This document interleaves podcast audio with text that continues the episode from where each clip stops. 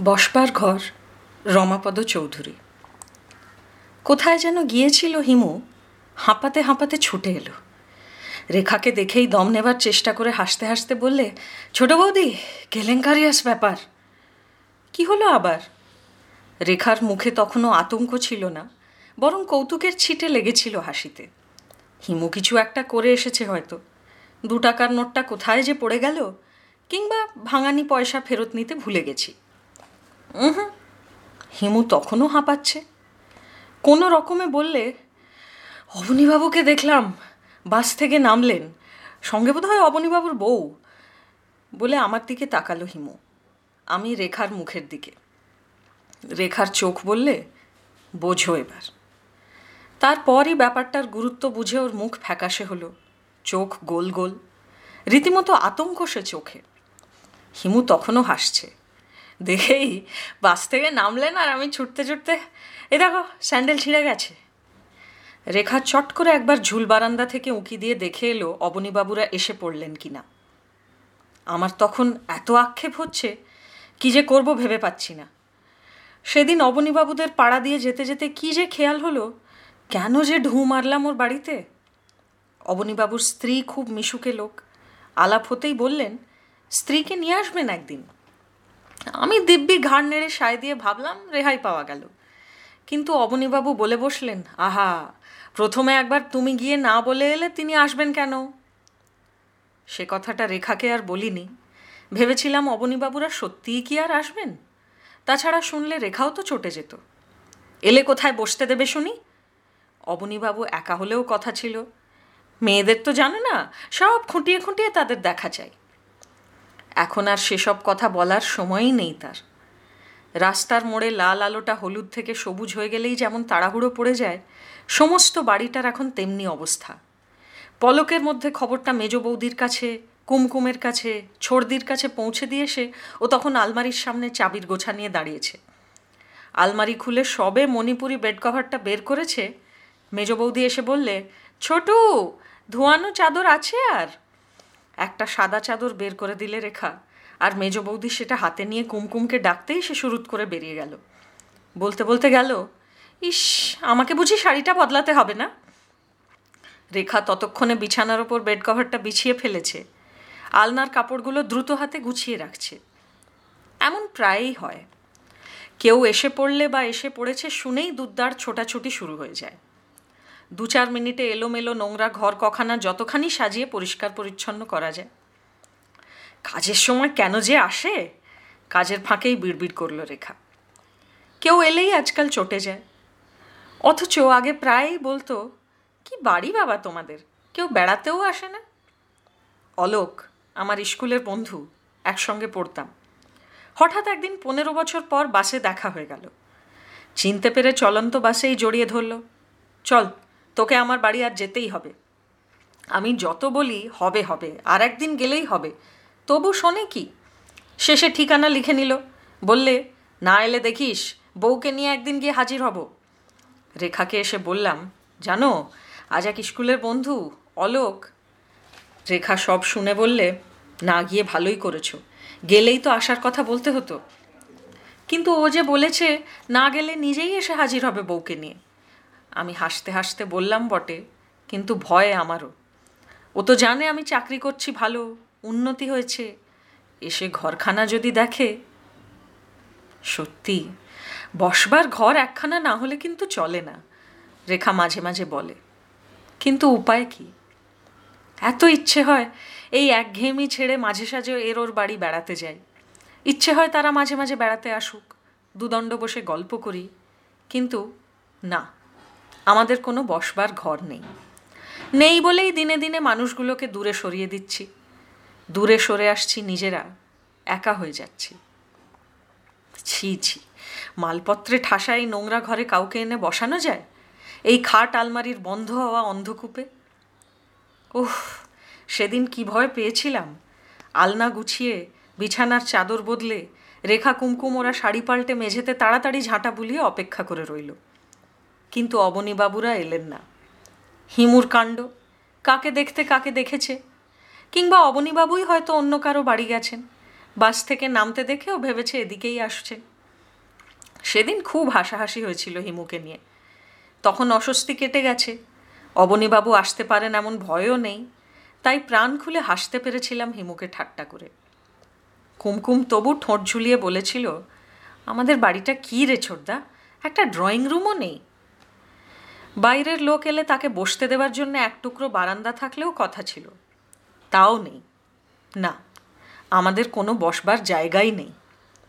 কিন্তু মেজদা বড় মেজাজি রসিক মানুষ। কুমকুমের অভিযোগ শুনে খ্যাঁকানি দিয়ে উঠলেন, কি নেই? তারপর কুমকুমের আদুরে আদুরে গলাটা নকল করে ভেঙচি কাটলেন ড্রয়িং রুম টুল রুম নেই তার ড্রয়িং রুম টুল রুম কি মেজদা? কুমকুম বুঝতে না পেরে জিজ্ঞেস করলে। টুল রুম বুঝলি না? বসবার জন্য দু একটা টুল রাখার মতো ঘর। মেজদা নিজের রসিকতায় নিজেই হাসতে লাগলে। আট বছরের টুটু মিশনারি স্কুলে পড়ে। ও মাস্টারি করতে ছাড়ল না। ঠান্ডা, গম্ভীর গলায় বললে ড্রয়িং রুম না আরে দিদি আজকাল সিটিং রুম বলে। তুই থাম তো। কুমকুমের ভুল ইংরেজি উচ্চারণ ধরেও কথায় কথায়। তাই ধমক দিয়ে থামিয়ে দিল কুমকুম। এদিকে মেজ বৌদি কোন ফাঁকে এসে ঢুকেছেন কেউ লক্ষ্য করেনি। বললেন তোমার আবার ড্রয়িং রুমের দরকার পড়ল কেন শুনি? পাত্রপক্ষ যখন মেয়ে দেখতে আসবে, তখন এই ঘরে বসতে দিলেই হবে। তোমার অত দুশ্চিন্তা বইতে হবে না। কুমকুম না কুচু করল। বয়ে গেছে গান্ধীর মতো গালে হাত দিয়ে বসতে। আমি বিয়েই করব না। মেজদাটার পড়াশুনো বেশি এগোয়নি। বিয়াল্লিশে বন্দে মাতরম করে জেলে গিয়েছিল, এখন ছোট্ট একটা চিনেমাটির কারখানা চালায়। মেজদা হেসে বললে, গান্ধীর সে ছবি তোরা দেখেছিস? তোরা তো ভাবিস গান্ধী বলে কেউ ছিল না। আমি বললাম, পাগল হয়েছ মেজদা, সে ছবি কোথায় দেখবে? ও নির্ঘাত কোনো বইয়ে। কুমকুম কিন্তু আবার ড্রয়িং রুমেই ফিরে গেল। তোমরা বুঝবে না, নাকের ডগা থেকে চিবুক অবধি এমন একটা ঘেন্না ঝরিয়ে দিল কুমকুম যে আমরা হেসে ফেললাম। ও আরও চটে গেল, চোখ কান্না কান্না। জানো কলেজের সবাই আমাকে আনসোশ্যাল বলে, কারও বাড়ি যাই না কাউকে আসতে বলি না। শুধু সুধা আর নন্দিতা, ওরা তো ছোট থেকে দেখছে। মেজ বৌদি বুঝতে পারেননি। পান চিবোতে চিবোতে বললেন, গেলেই পারো তাদের বাড়ি? কার শাসনই বা তুমি মানো? কুমকুম হাসলো বসবে কোথায় তারা? এলে এই ঘরে কাউকে আনা যায়? টুটু ভারিক্কি চালে বলে উঠল, ঠিক বলেছিস দিদি। স্কুলের বাস থেকে একদিন উমাশঙ্কর প্যাটেল নামতে চাইল। আমার এত লজ্জা করছিল রাগে আমার কান ঝাঁঝা করে উঠল। ছেলেটার পাকামি দেখলে, ওর এই আট বছরে আটচল্লিশের ভান দেখলে অ্যাংলো ইন্ডিয়ান স্কুলগুলোর উপর রাগে আমার সারা শরীর জ্বলে যায়। ওহ, কি লাট সাহেব রে! বসার ঘর নেই বলে ওর লজ্জা। ড্রয়িং রুমওয়ালা বাড়ি ভাড়া নিলে যে তোকে কর্পোরেশন স্কুলে পড়তে হবে তা জানিস? একটা ধমক দিতে যাচ্ছিলাম তাই। কুমকুম তার আগেই হেসে উঠেছে। আমি বাবা, কারও জন্মদিনে যাই না সেজন্যে। বাড়িটার দিকে তাকালে আমার নিজেরও গা রিরি করে। কুমকুমকে দোষ দেব কি? ঘর তো নয়, এক একখানা গোডাউন। কাঠের বেঞ্চির ওপর সারি সারি তোরং, একটার ওপর একটা। ওপাশে লেপ তোষক স্তূপীকৃত করা আছে। খাট আলমারি। খাটের নিচে থেকে বিয়ের সময় পাওয়া গামলা, কলসি, হাঁড়ি ইত্যাদি উঁকি দিচ্ছে। ওপাশে আলনা। যেটুকু দেয়াল দেখা যাবার কথা, তাও সতেরোটা ক্যালেন্ডারে চালচিত্তির হয়ে আছে। যাচ্ছে তাই যাচ্ছে তাই। বাবা অবশ্য এখন রিটায়ার করেছেন। কিন্তু সেই অসুখের সময় বাবার আপিসের হালদার সাহেব দেখা করতে এলেন। বাবা তো এখানেই নিয়ে আয় বলে খালাস। আমার যে কি অস্বস্তি হচ্ছিল। মা আবার শাড়ির পাড় জুড়ে জুড়ে ট্রাঙ্কের ঢাকা বানিয়েছে। এত সেকেলে লাগে। এমন একটা আতঙ্ক নিয়ে বাস করা যায়? ভেবেছিলাম অলোক হয়তো ভুলে গেছে, আর আসবে না। অবনীবাবু মুখে যাই বলুন, সত্যি কি কেউ যেচে নিজে নিজে আসতে পারে? কিন্তু সেদিন অলোক হঠাৎ আপিসে এসে হাজির। হেসে বললে, কিরে, গেলি না তো? আমি বিস্মিত হয়ে বললাম, আপিসের খবর পেলি থেকে বাহ, সেদিন তো বললি, টেলিফোন ডিরেক্টরি দেখে। তারপর একটু থেমে বললে, বউয়ের কাছে প্রেস্টিজ আর রইল না। এত গল্প করেছি এতদিন। তারপর সেদিন বললাম, দেখা হয়েছে, আসবে বলেছে। বললাম, সময় পাই না যাব যাব। আর গিয়েছিস। উমা প্রত্যেক রবিবার বলে কই গো, তোমার সেই বন্ধু তো এলো না। অলোকের মুখ দেখে মনে হলো ও ভেবেছে আমি ওকে ভুলে গেছি, কিংবা ওকে তাচ্ছিল্য করছি। আমি চা নিয়ে হাসতে হাসতে বললাম, ঠিক আছে, এই সপ্তাহে যাব। মনে মনে প্রতিজ্ঞাও করে ফেললাম। অলোক, অলোকই তো, সেই ছোটবেলায় কত বন্ধু ছিল। একটা দিন দেখা না হলে মন খারাপ হতো, রাত্রে ঘুম হতো না, যার যত সমস্যা একজন আর একজনকে না বলে শান্তি ছিল না। আর সেই প্রেমপত্র লেখা মনে পড়তেই হেসে ফেললাম। স্বর্ণর খবর কি রে? অলোক লজ্জা পেল। বললে, কি জানি? ওর তো সেই আসানসোলে বিয়ে হয়েছিল। তারপর ফার্স্ট ইয়ারে পড়ি যখন দুজনে, স্বর্ণর সঙ্গে ভালোবাসাবাসি হয়েছিল অলোকের। কিন্তু বেচারা বাংলায় ভীষণ কাঁচা ছিল। আর কি বিশ্রী হাতের লেখা। ফলে অলোকের নাম দিয়ে আমাকেই প্রেমপত্র লিখতে হতো। কত সলা পরামর্শ করে সুন্দর সুন্দর চিঠি লিখে দিতাম আর উত্তর পেলেই এসে হাজির হতো অলোক। আমি বলতাম, স্বর্ণ দেখিস, শেষে আমারই প্রেমে পড়ে যাবে, যদি জানে আমার লেখা। কখনো ভয় দেখাতাম, স্বর্ণকে একটু চুমু খেতে দিবি বল, তা নইলে যাও বাবা, নিজে লিখবে যাও। ওর তখন হাতের লেখা বদলানোর উপায় নেই, অথচ আমার কথা শুনে ওর খুব খারাপ লাগতো, যেন আমি সত্যি সত্যি চুমু খেতে চাইছি। তখন তো জানতাম না, যাকে ভালোবাসা যায়, মানুষ তাকে ভিতরে ভিতরে শ্রদ্ধাও করে। সেসব কথা মনে পড়তেই বললাম, তোর বউকে কিন্তু সব বলে দেব। অলোক হাহা করে হেসে উঠল, আরে আমিই তো সব বলেছি, তুই চিঠি লিখে দিতিস তাও, তাই তো বলে তোকে একদিন। আমি কথা দিলাম, অলোক বিশ্বাস করে চলে গেল, কিন্তু আমার ভীষণ খারাপ লাগল। রেখাও সব শুনে সন্ত্রস্ত হয়ে উঠল, যেতে হয় তুমি একা যাও, আর ভালো মানুষ সেজে তাদের আসতে বলো না যেন। আচ্ছা কারও বাড়ি গিয়ে তাকে আসতে না বললে চলে? আর ইচ্ছেও তো হয়। এত যে একা একা লাগে, সন্ধ্যের পর কোথায় যাব খুঁজে পাই না। ছুটির দিনগুলো এত বিস্বাদ হয়ে ওঠে। কোথাও গিয়ে গল্প গুজব করে মশগুল হয়ে যেতে স্বাদ হয়। না শুধু একটা বসবার ঘরের অভাবে ক্রমশ যেন নিজেদের গুটিয়ে ফেলছি। সকলকে দূরে সরিয়ে দিয়ে খোলসের মধ্যে ঢুকে পড়তে চাইছি। মনে প্রাণে যেটা ইচ্ছে হয়, সেটাই একটা আতঙ্ক। মনে হয় যাদের বেশ একটা সুন্দর সাজানো গোছানো বসবার ঘর আছে, তাদের মতো সুখী আর কেউ নেই। অনেক আগে বিজ্ঞাপন দেখে টিউশনির জন্য দরখাস্ত করেছিলাম, পরাশর রোডের সেই বাড়িটা যেন চোখে লেগে আছে। জানালায় কি সুন্দর পর্দা, দেওয়ালে হালকা সবুজ রং আর বসবার ঘরখানা। থালার মতো বড় একটা ঘষা কাচের শেড। আলোটা ঠিক সাদা মেঘ ঢাকা জ্যোৎস্নার মতো। মেঝেতে কি নরম কার্পেট, জুতো পরে ঢুকবো না। না খুলে রেখে ভেবে পাইনি। আর সোফা সেট? কি নরম গদি, কি চমৎকার ফিকে রঙের ঢাকনি। বহুদিন অবধি অমন একটা ড্রয়িং রুম আমার স্বপ্ন ছিল। ভাবতাম মাইনেটা যদি বাড়ে, নতুন বাড়ি ভাড়া নিয়ে একখানা বসবার ঘর সাজাবো মনের মতো করে। তখন আর বন্ধু বান্ধব আত্মীয় স্বজন কাউকে ভয় পাবো না। ভয় পাবো না বললেই তো ভয় দূরে সরে থাকবে না। রবিবার বিকেলে ঘুম থেকে উঠে সবে চায়ের কাপে চুমুক দিয়েছি ইস, চায়ের কাপটাও কি বাজে? দোকানের শোকেসে সেদিন কি সুন্দর সুন্দর ডিজাইন দেখলাম। কুমকুম এসে বললে, ছোটদা, কে এসেছে তোমার কাছে? সঙ্গে মেয়ে ছেলে? চাটা নিমেষে আরও বিস্বাদ লাগল। কে এলো? অবনীবাবু, অলোক, রেখাদের সম্পর্কে কেউ। তাড়াতাড়ি না গিয়েও উপায় নেই, নিশ্চয়ই দরজার সামনে দাঁড়িয়ে আছে। টুটু হিমু পড়তে বসেছে, মাস্টার এসেছে তাদের। সেখানেও যে বসতে বলব, তার উপায় নেই। রেখাই বা গেল কোথায়? গিয়ে দেখি অলোক, সঙ্গে বউ। অলোক বললে, বলেছিলাম না না গেলে নিজেই আসব। বলে হাসলো পরিচয় করালো, এই উমা। বাহ, বেশ ছিপছিপে চেহারা, মিষ্টি মিষ্টি মুখ, রংটা একটু চাপা।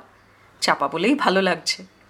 উমা হাসি হাসি মুখে বললে, পর্বত যখন মোহাম্মদের কাছে যাবে না ভিতরে ভিতরে তখন অস্বস্তি বোধ করছি।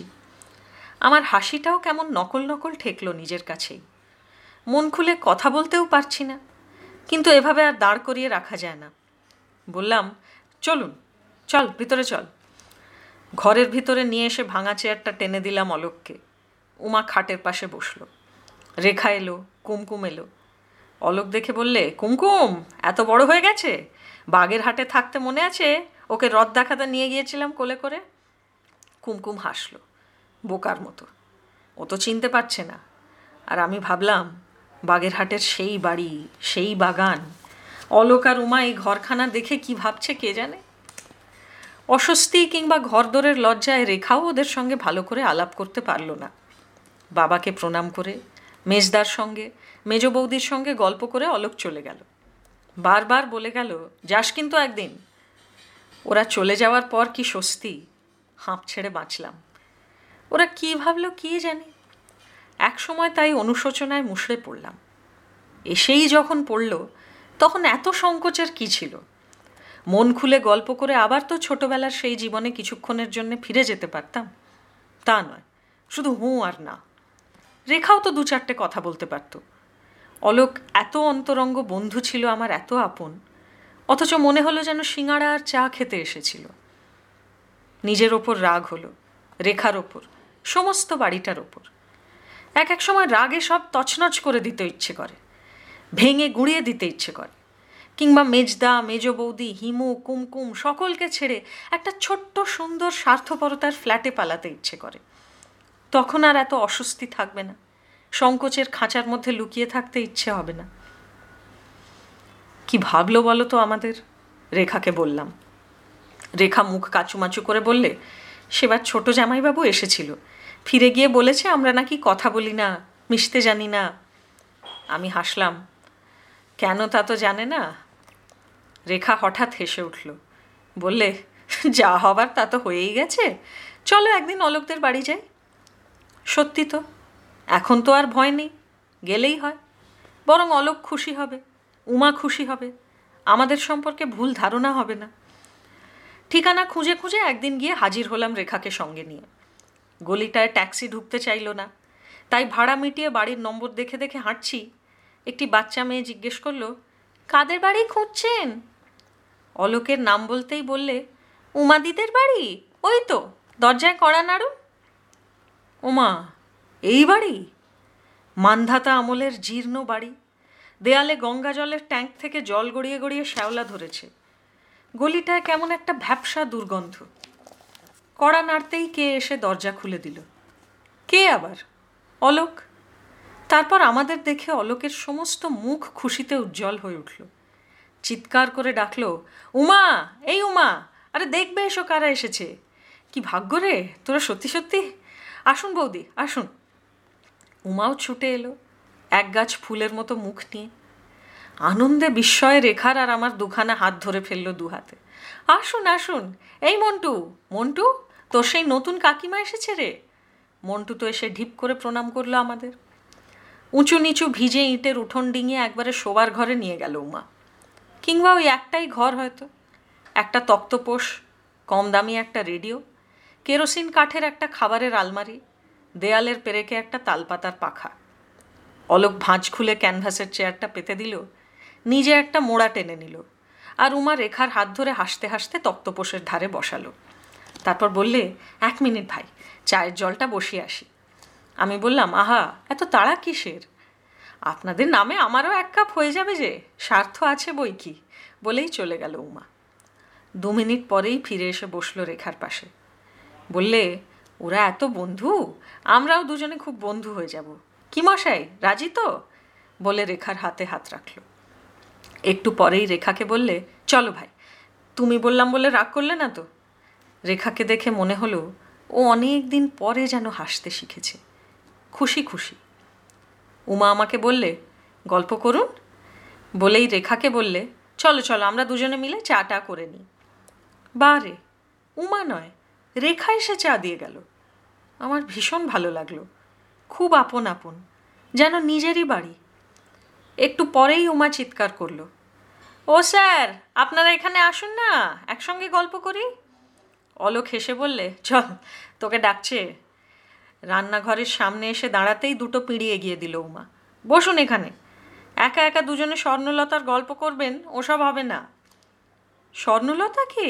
রেখা চোখ কপালে তুলল, উমা, জানো না বলে রসিয়ে রসিয়ে আমার প্রেমপত্র লিখে দেওয়ার গল্পও বলল উমা। বলতে বলতে হেসে গড়িয়ে পড়ল। আমি ততক্ষণে লক্ষ্য করেছি আটা মেখে লুচি ভাজার ব্যবস্থা করছে উমা আর রেখা লুচি বেলে দিচ্ছে। হঠাৎ তাই বলে বসল, কি মশাই, বউকে খাটিয়ে নিচ্ছি বলে চটে যাচ্ছেন না তো? আমরা সবাই হেসে উঠলাম। লুচি ভাজতে ভাজতে উমা হঠাৎ সহাস্য বলে উঠল, সত্যি বলুন তো, স্বর্ণলতা খুব সুন্দর ছিল, আমার চেয়ে?